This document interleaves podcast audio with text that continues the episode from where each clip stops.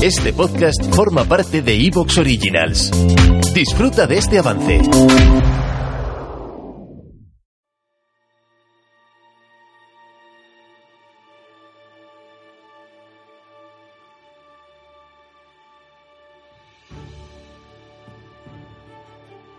Una noche tan especial merecía un programa especial. Y hoy, en Roma Eterna, vamos a hablar de la familia romana. Vamos a descubrir que no todo es blanco y negro, que hay muchos matices, que hay mucha evolución a lo largo de los siglos. Vamos a intentar ir un poco más allá de lo que siempre se nos suele contar acerca de la familia romana, del pater familias, del derecho a la vida y la muerte, de todo eso. Así que coge algo de picar y empezamos.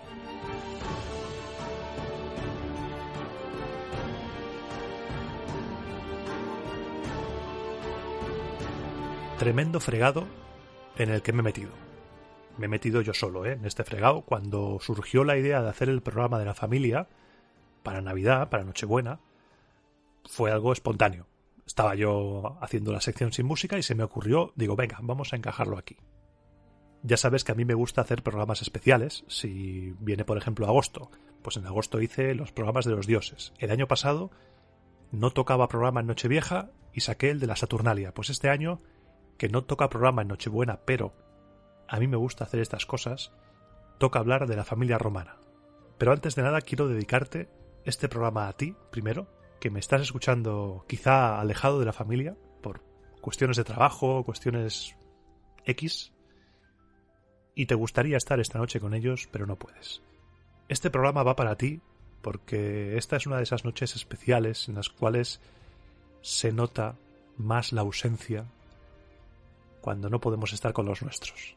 Así que espero que lo disfrutes, espero que te guste y vamos a empezar ya. Vamos a empezar con este berenjenal en el que me he metido yo solo, como te decía antes, en el fango.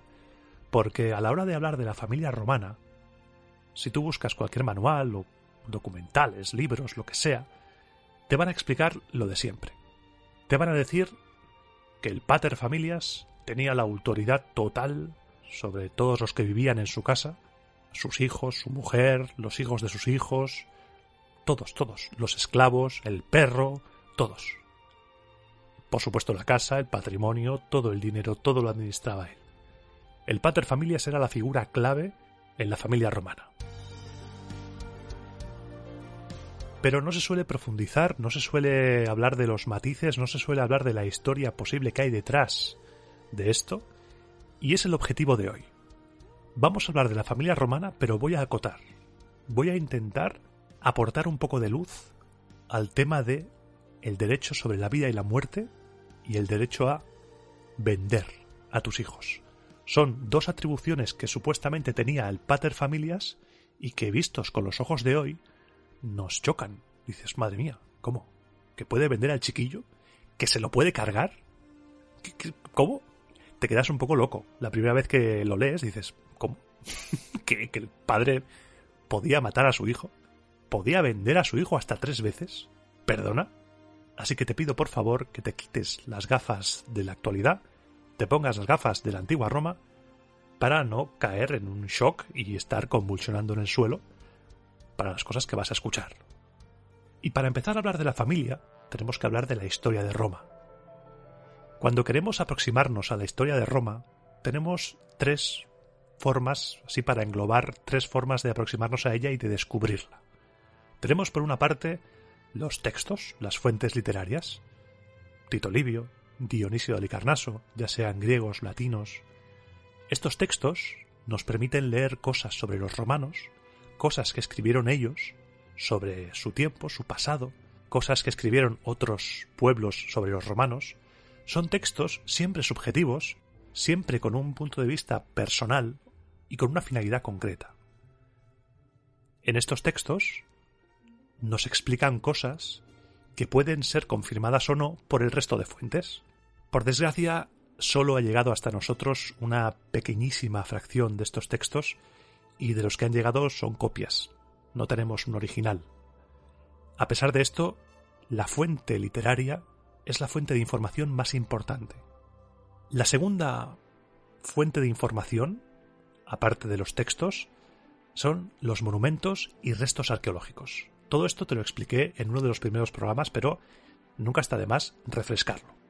Los monumentos y restos arqueológicos son todas las construcciones y todos los objetos romanos que nos han llegado. Monedas, joyas, cerámica, armas, pinzas para depilar que he visto en museos, herramientas de escritura, las tablillas de cera que si las ves parecen una tablet, con un stylus. Pero también podemos englobar aquí estatuas, pinturas, acueductos, Segovia, murallas, Tarragona, ruinas, todo lo que podemos tocar. En este campo, en el de los monumentos y los restos arqueológicos, la más importante es Pompeya. Sin duda. La tragedia de Pompeya nos ha ayudado mucho, aunque parezca paradójico que esa pobre gente en el 79 después de Cristo muriera sepultado por la erupción del Vesubio, cenizas, lava, de todo, esa ceniza que cubrió la ciudad nos permitió que se conservara y aún a día de hoy seguimos aprendiendo cosas sobre los romanos, seguimos descubriendo cosas. La tercera vía para descubrir cosas sobre los romanos y que se puede complementar con la segunda son las evidencias epigráficas. La epigrafía es muy importante. Son las palabras inscritas sobre materiales duros, metal, piedra, madera, generalmente sin finalidad literaria, por ejemplo, epitafios funerarios, grafitis en las paredes, Pompeya.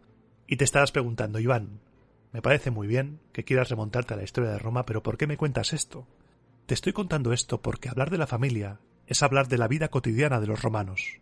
Y para hablar de la vida cotidiana de los romanos es vital entender cómo estos tres tipos de información de fuentes se relacionan entre ellas.